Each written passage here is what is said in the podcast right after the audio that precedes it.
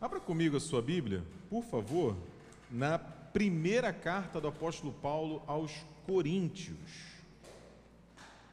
Primeira carta do apóstolo Paulo aos Coríntios, é o texto que vai nos conduzir essa noite na reflexão da palavra do Senhor.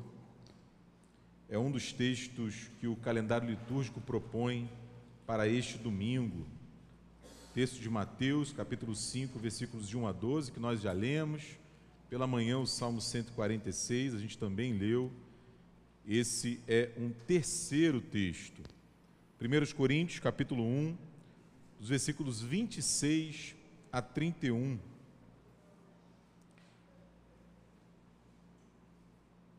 Peço que você acompanhe a leitura na sua Bíblia, por favor. Diz assim a palavra do Senhor. Irmãos, reparai, pois, na vossa vocação, visto que não foram chamados muitos sábios segundo a carne, nem muitos poderosos, nem muitos de nobre nascimento. Pelo contrário, Deus escolheu as coisas loucas do mundo para envergonhar os sábios, e escolheu as coisas fracas do mundo para envergonhar as fortes.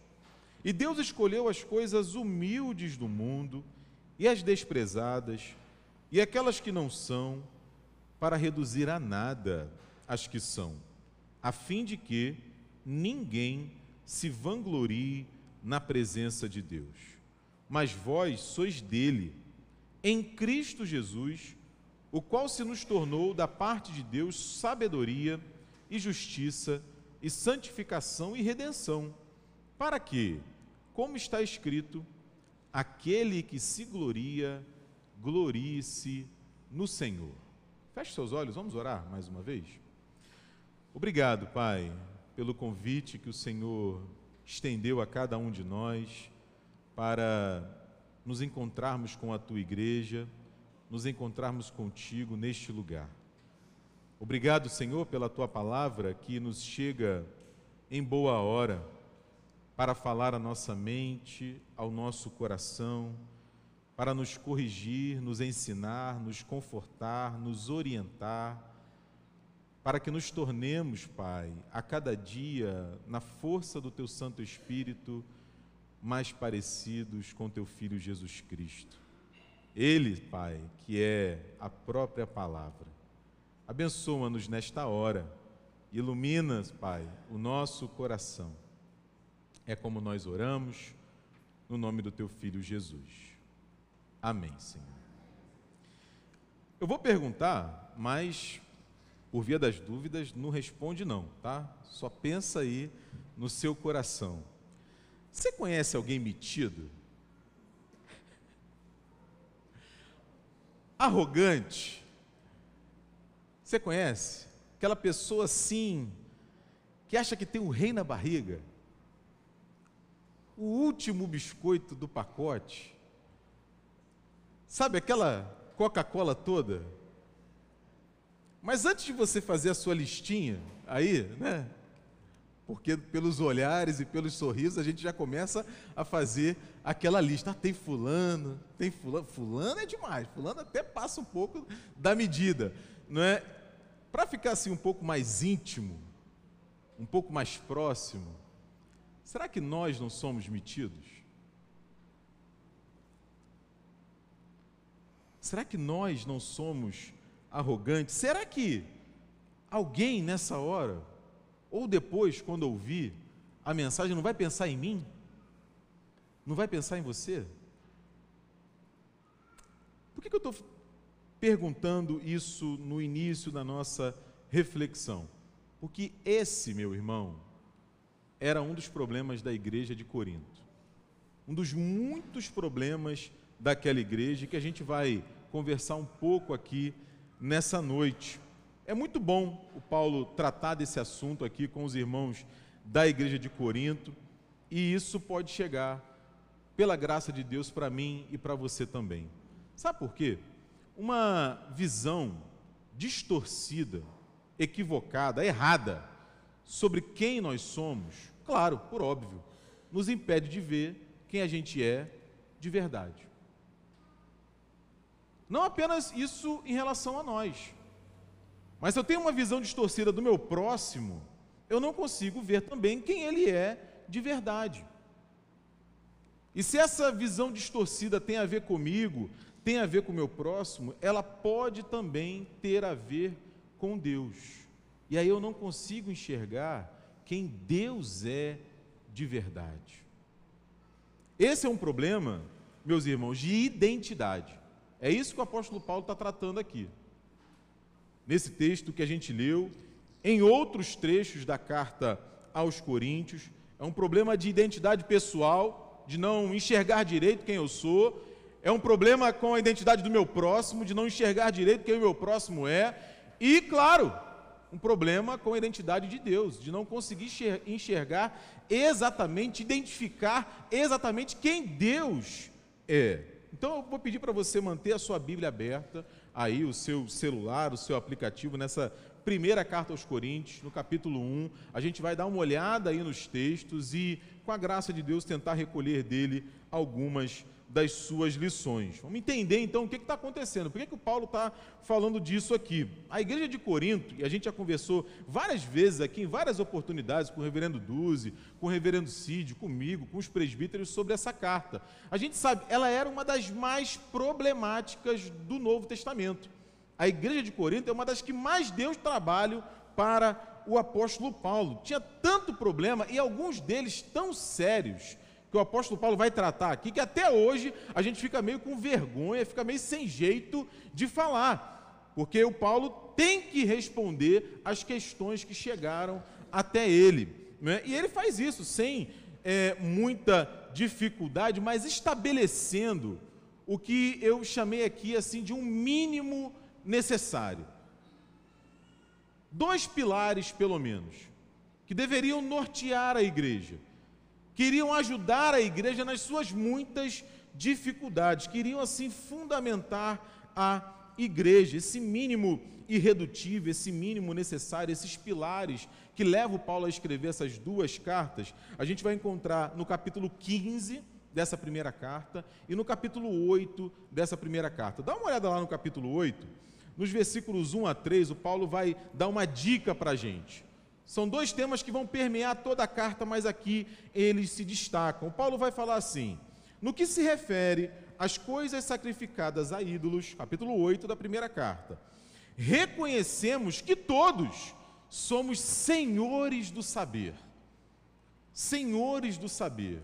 Forte essa expressão dele. Né? E como a gente vai ver, ela é um tanto quanto irônica.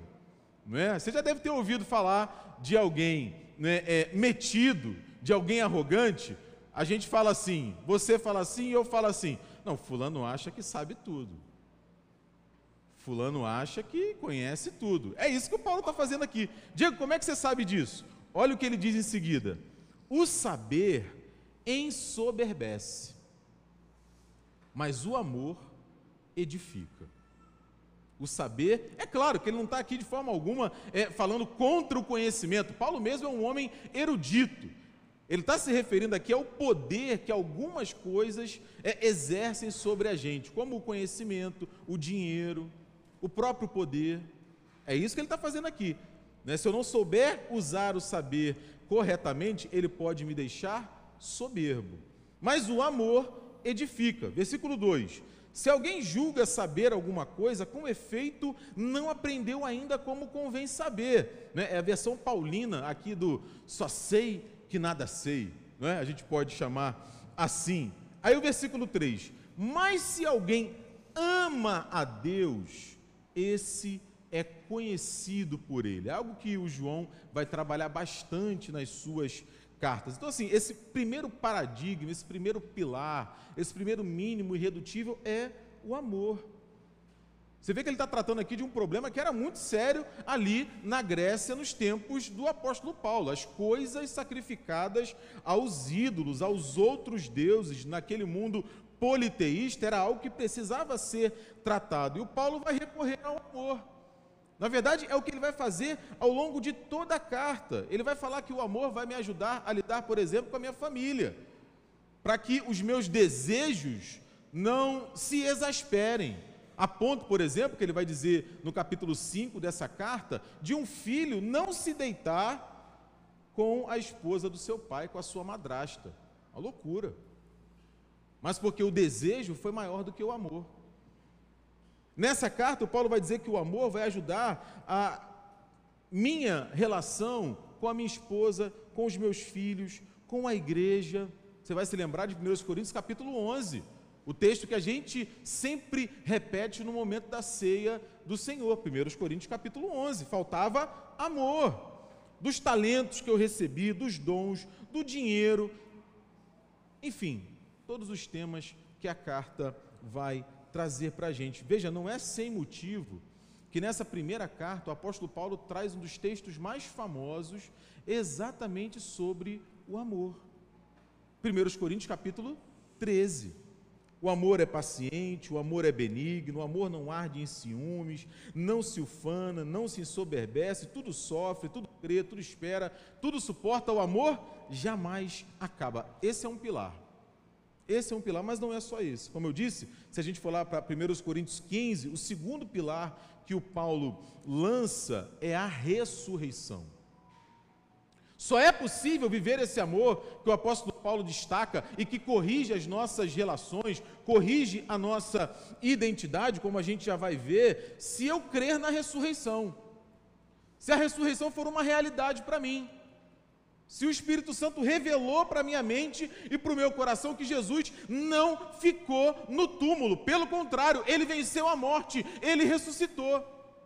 É por isso que, por exemplo, lá no capítulo 15, no versículo 32, o Paulo vai dizer assim: Se como homem eu lutei em Éfeso com feras, quem me aproveita isso? Se os mortos não ressuscitam, comamos e bebamos, porque amanhã morreremos. Ou seja, se Jesus não ressuscitou e os mortos não ressuscitam, em outro momento ele vai dizer: Nós somos os mais miseráveis, os mais infelizes de todos os homens. Ele está dizendo para a gente que todo eventual sofrimento, dificuldade, dissabor que a gente enfrenta, porque buscamos ser fiéis ao Evangelho, vale a pena. Vale a pena. Primeiro, por causa do amor de Deus na minha direção e na sua direção. E em segundo lugar, porque Jesus Cristo ressuscitou. O Paulo está dizendo que se os coríntios, e se eu e você, observássemos mais o amor de Deus e os efeitos dele na nossa vida, observássemos mais a ressurreição de Cristo e os efeitos dela na nossa vida, os nossos problemas, os problemas dos coríntios, arrogância, divisão, petulância, briga, conseguiriam ser superados. Falta visão do amor de Deus, falta visão da ressurreição de Cristo. Esse, assim, é um contexto geral, uma síntese possível da carta e que nos ajuda a entender o que, que o Paulo está dizendo aqui no nosso texto. Então, volta lá para o capítulo 1, dá uma olhada aí, o que está acontecendo para o Paulo falar o que ele falou aí no versículo 26. Volta aí no versículo 10.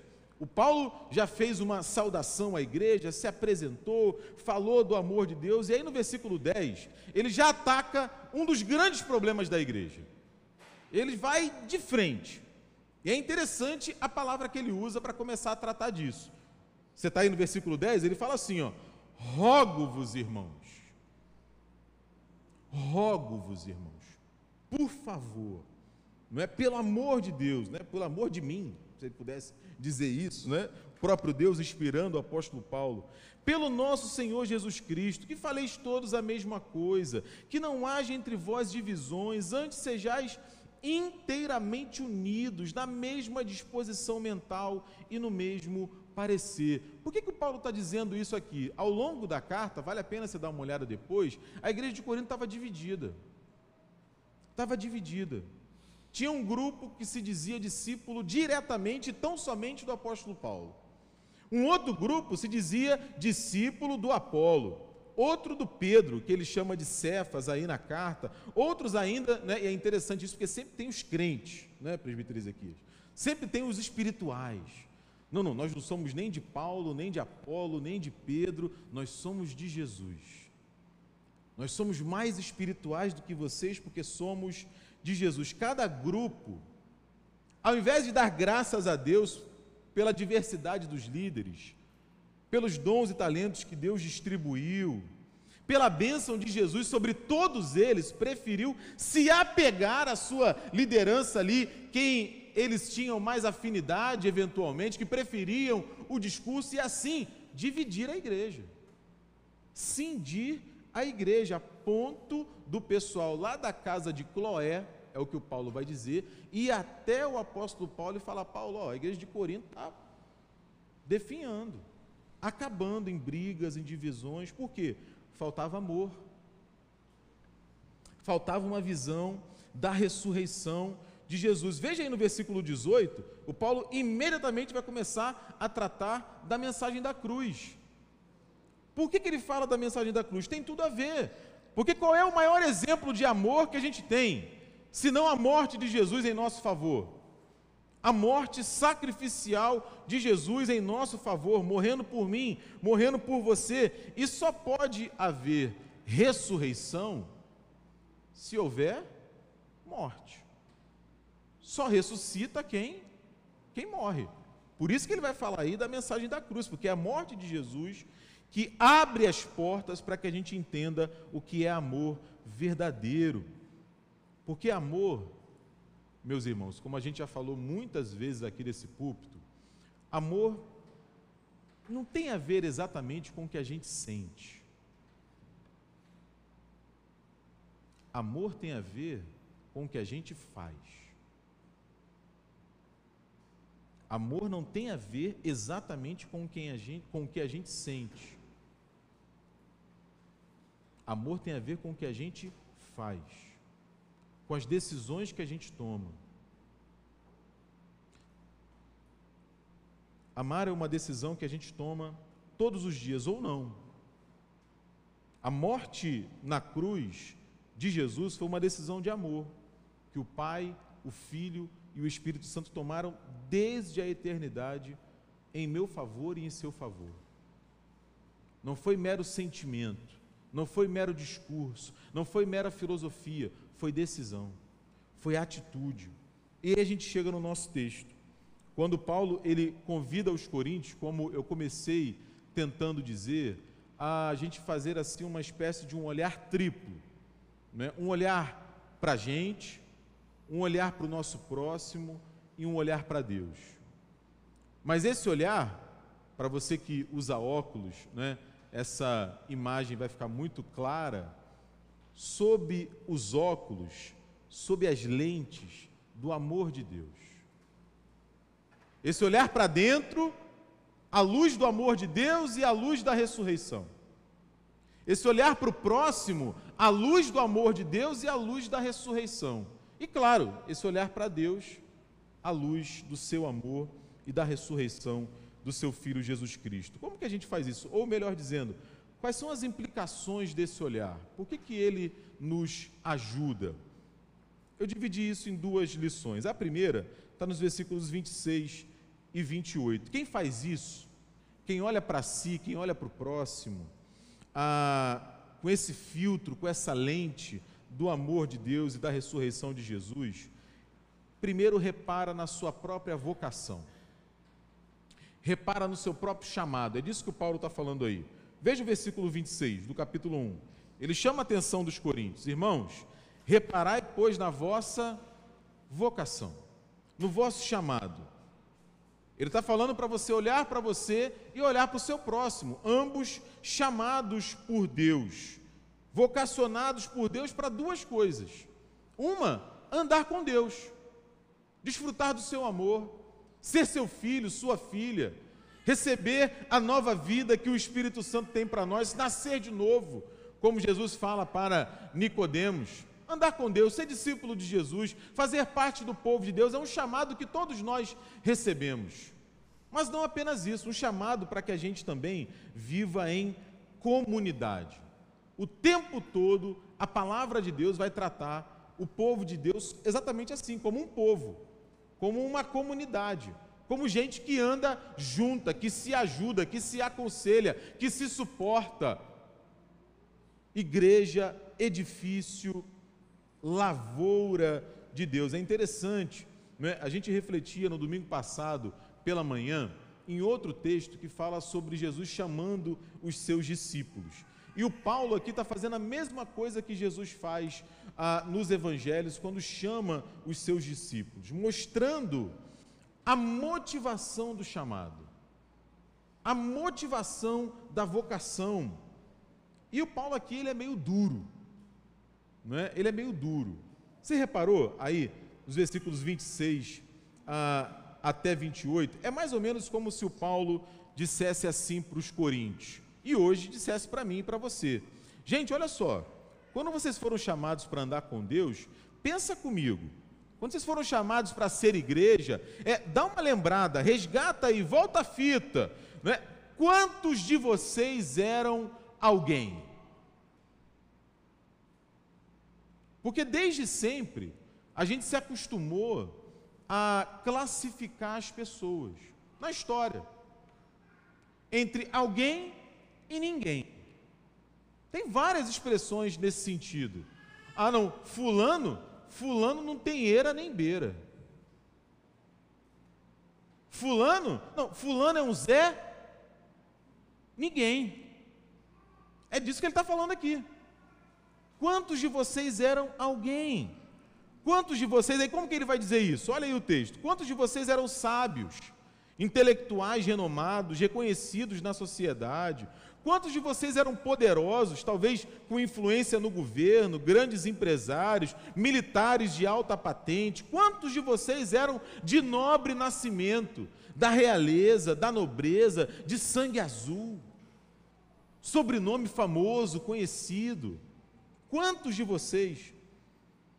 É interessante porque os comentaristas bíblicos, quando versam sobre esse texto, do apóstolo Paulo, eles vão fazer algumas observações. E eles vão dizer que na igreja de Corinto até tinha gente assim, Letícia.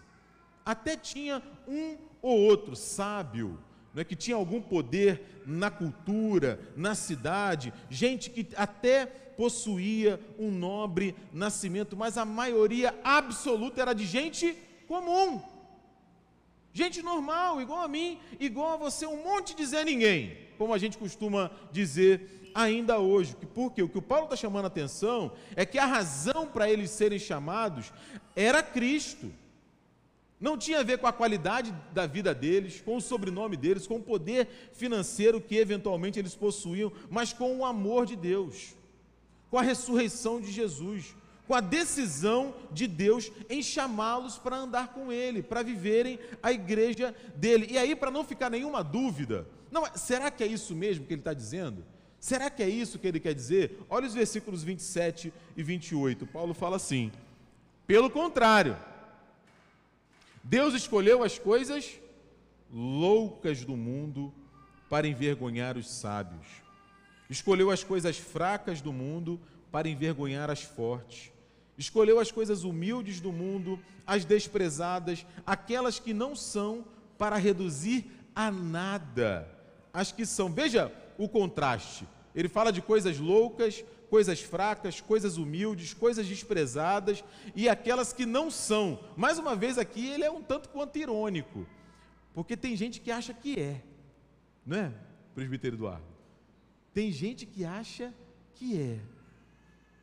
É engraçado, né? Porque a gente vive esse contexto de de repente você se deparar com alguém e a pessoa dizer assim para você: é, você sabe com quem você está falando? Você está pensando que você é quem? Para falar assim comigo. Porque eu sou alguém, você não é ninguém. É isso que o Paulo está fazendo aqui. E aí eu fiquei pensando e lembrando do relato bíblico. O que, que tem de mais louco, fraco, humilde, desprezado, por exemplo, do que um camarada que vivia no meio do nada, com a esposa que não podia ter filhos, numa cidade chamada Ur dos Caldeus. O que, que esse cara tem? O que, que esse cara tem? O que que um jovem escravo, achado num buraco, vendido pelos irmãos, esquecido pelo padeiro e pelo copeiro, tem Porque vamos combinar, né? Padeiro e copeiro também não é ninguém, né? Na cultura. Aos nossos olhos, tantas vezes, do que um jovenzinho que cuidava de rebanhos, esquecia o próprio pai, quando o pai e os irmãos são convocados para uma reunião com um profeta importante que veio de longe, a ponto do profeta perguntar: vem cá, acabaram-se os mancebos? Ih, não, tem mais um. Esqueci dele. Manda chamar, manda vir, do que um punhado de pescadores vivendo no fim do mundo que era a Galileia. Porque a Grécia era conhecida, o Egito era conhecida, a Babilônia era conhecida. Agora, Jerusalém, Galileia, Judéia, um jovem casal com a esposa grávida, que não encontra lugar nem para a mulher ter um filho. Gente, o que é mais louco do que um profeta que, na verdade, vamos combinar, né, gente? É filho de carpinteiro. Pô, não dá, né? Não dá, né? As crianças brincavam com ele. Filho do carpinteiro ali da outra rua. O cara está dizendo agora que é profeta. Aliás, pode alguma coisa boa vir de Nazaré? Jesus de Nazaré, Jesus Nazareno, pelo amor de Deus, para com isso. Não, não. Veja, meu irmão, aqui e ali a gente vai encontrar figuras como Nicodemos, figuras como José de Arimateia, como Lídia. Não há um impedimento para quem é rico, famoso, poderoso. Mais uma vez, a questão é: o foco não está em mim, não está em você, o foco está em Deus que nos chama graciosamente. Aí o Paulo fecha essa questão no versículo 29. Olha o que ele diz no versículo 29: a fim de que ninguém se vanglorie, tire aquela famosa onda. Não, não, é, claro, né? Deus me chamou porque pô, ninguém toca como eu toco. Né? Imagina, se não fosse eu para tocar, quem é que ia tocar? Se não fosse eu para pregar, quem é que ia pregar? Afinal de contas, eu prego demais. Reverendo Duzi, puxa, Reverendo Duzi, né? a gente fica aqui suportando o Reverendo Duzi. Né? Tem, tem, tem gente que pensa assim, que vive com essas categorias. Em outras palavras, a fim de que ninguém seja soberbo diante de Deus, a fim de que ninguém seja metido, arrogante, ao fim de que ninguém se ache essa Coca-Cola toda. Então, assim, quais são as lições que a gente já pode começar a recolher aqui? Primeiro, o Paulo está chamando a atenção dos coríntios para a sua própria vocação, para um olhar para dentro. Um olhar para dentro e necessariamente um olhar para o lado, olhar para o seu próxima, uma reflexão sobre a nossa própria identidade, sobre quem nós somos diante de Deus, quem nós somos diante de Cristo. O que nós vemos quando a gente se olha no espelho? O que nós vemos quando a gente olha o próximo? O que nós estamos pensando quando a gente se relaciona com Deus? Essas são lições importantes para a gente ainda hoje. Uma segunda lição é a gente refletir sobre o motivo do nosso chamado. Por que nós somos chamados? É simples, meu irmão, porque Deus decidiu nos chamar. Porque desde a eternidade Ele me amou e Ele te amou. Ele nos amou primeiro para andar com Ele, para vivermos com Ele, para desfrutarmos do Seu amor. Não há nada em nós que chame a atenção de Deus a ponto de Deus ficar assim, constrangido de nos chamar. Imagina, chega na minha eternidade aqui e o Diego não está. A cara que eu vou ficar aqui diante do, de Jesus e do Espírito Santo. Eu tenho que chamar o Diego, porque o Diego é especial. Imagina isso. Imagina isso. Perceber a nossa identidade à luz do amor de Deus e da Sua ressurreição é o que vai me ajudar, é o que vai te ajudar a gente, por exemplo, cultivar a virtude da humildade contrária à soberba, que cria tanta dificuldade entre a gente. Que cria tanta dificuldade entre a gente, que criou tanta dificuldade na igreja de Corinto e continua fazendo com que a gente sofra hoje. É interessante. A cultura ainda hoje nos chama, nos impulsiona, praticamente nos constrange a querer ser alguém poderoso, rico, influente, nos prometendo que nessas coisas a gente vai encontrar satisfação. É muito interessante isso. Qualquer reality show das assim chamadas subcelebridades hoje estão mostrando isso para a gente. Por que, que você está aqui? Ah, porque eu quero ser famoso. Por que, que você quer ser famoso? Ah, porque eu quero ter muito dinheiro. Por que, que você quer ter muito dinheiro? Ah, no final das contas, o que todo mundo quer é ser amado, é ser aceito, é ser acolhido, é ser ouvido, é ser compreendido. E o que o Paulo está mostrando para a gente é que a gente só encontra essa identidade na pessoa de Jesus. É porque ele não é, é, é, é não se constrange de chamar fraco, louco e humilde e o que não é. Como que isso fala ao seu coração? São realidades que a gente precisa pensar. E aí, caminhando para o final, a gente vai para a segunda lição né? esse olhar que percebe a si mesmo, que percebe o outro, é claro, percebe a Deus. E veja os versículos 31. Ele reconhece que se há alguma glória em mim, se há alguma glória em você, essa glória é a glória de Deus. É a glória de Deus. Olha do versículo 30 o que ele fala: Vós sois dele, em Cristo Jesus. A nossa glória está no fato de pertencer a Jesus. Se você for lá em Romanos, no capítulo 8, no versículo 29, o Paulo vai dizer isso. Nós só somos alguém, se somos alguém, porque ele de antemão nos conheceu. Ele nos predestinou para sermos conformes à imagem do seu filho, a fim de que ele seja o primogênito de muitos irmãos. E ele vai dizer, no próprio versículo 30 aí do nosso texto: Ele é a nossa sabedoria. É interessante que tantas vezes a gente faz tanta questão da nossa sabedoria.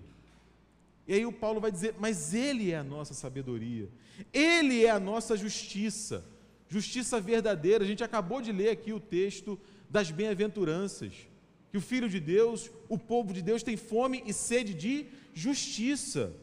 Ele é a nossa santificação, Ele é o nosso modelo de vida.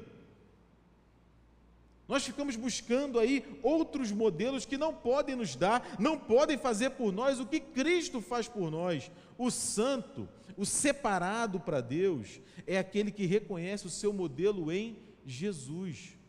É por isso que há tanto tempo o pessoal escreveu e ainda hoje é lido em seus passos o que faria Jesus.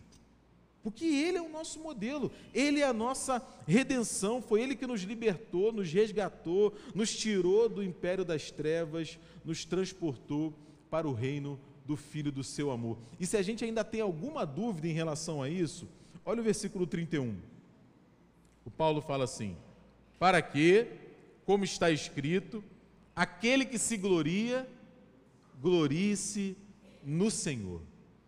O Paulo está fazendo aqui uma citação direta, gente, do Jeremias. Abra a sua Bíblia aí, lá em Jeremias, por favor. Quero ler junto com você esse texto. Jeremias, capítulo 9. Jeremias, capítulo 9. Jeremias diz assim, versículo 23.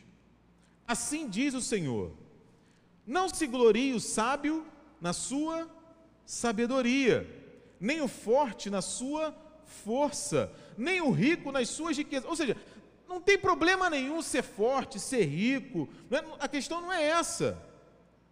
Mas não se glorie nisso, é isso que ele está dizendo. Versículo 24: Mas o que se gloriar, glorie-se nisto, em me conhecer e saber que eu sou o Senhor, e faço misericórdia, juízo e justiça na terra, porque Destas coisas eu me agrado. Riqueza, sabedoria, força, para mim, não faz tanta diferença. Mas destas coisas eu me agrado, diz o Senhor. Ou seja, quando a gente repara na nossa vocação, quando a gente olha para o lado e repara na vocação do nosso próximo, a gente é lembrado pelo apóstolo Paulo que a nossa eventual glória, a nossa eventual fama, o nosso eventual destaque não tem a ver conosco, tem a ver com Deus. E aquilo que Deus está fazendo em mim, em você e através de nós, para a glória do nome dEle, para que o nome dEle seja exaltado para que as pessoas olhem para a minha vida e glorifiquem a Deus, olhem para a sua vida e deem glórias a Deus. E digam assim: meu Deus, eu quero isso para a minha vida também. Eu quero essa alegria, essa satisfação, essa esperança na minha vida também. Eu quero esse amor na minha vida também, porque se Deus fez na vida dele, pode fazer na minha vida também na minha vida também. É isso que o Paulo, é isso que o Jeremias, é isso que o próprio Jesus estão falando. A nossa glória reside em pertencer a Deus. O quanto que isso fala comigo? Quanto que isso fala com você? É o que a gente precisa pensar. Será que eu tenho convicção, por exemplo, que eu sou amado por Deus, por aquilo que Ele fez por mim? E não por aquilo que eu eventualmente estou tentando fazer. Qual é, meu irmão, o seu motivo de orgulho hoje? Qual é? Pelo que você se orgulha? Pela sua caminhada até aqui? Pelos seus títulos? Pela sua conta bancária? Pelo seu endereço? O que será? Nada contra. Problema algum. A questão é: será que esse é o seu motivo de glória? Ou é o amor de Deus? Ou é o fato de Jesus Cristo ter se revelado para você? Nessa mesma carta, no capítulo 15, o apóstolo Paulo vai dizer assim: pela graça de Deus eu sou o que sou. E a gente pode combinar que o currículo do apóstolo Paulo não era desprezível. Mas em outro momento ele vai dizer: Eu considero tudo isso que eu construí como refúgio, desnecessário. Porque ser metido, ser arrogante, ser petulante, se achar de repente o último biscoito do pacote, não é um problema apenas de alguém que você conhece. Pode muito bem ser um problema meu, ser um problema seu. Era um problema que a igreja de Corinto precisava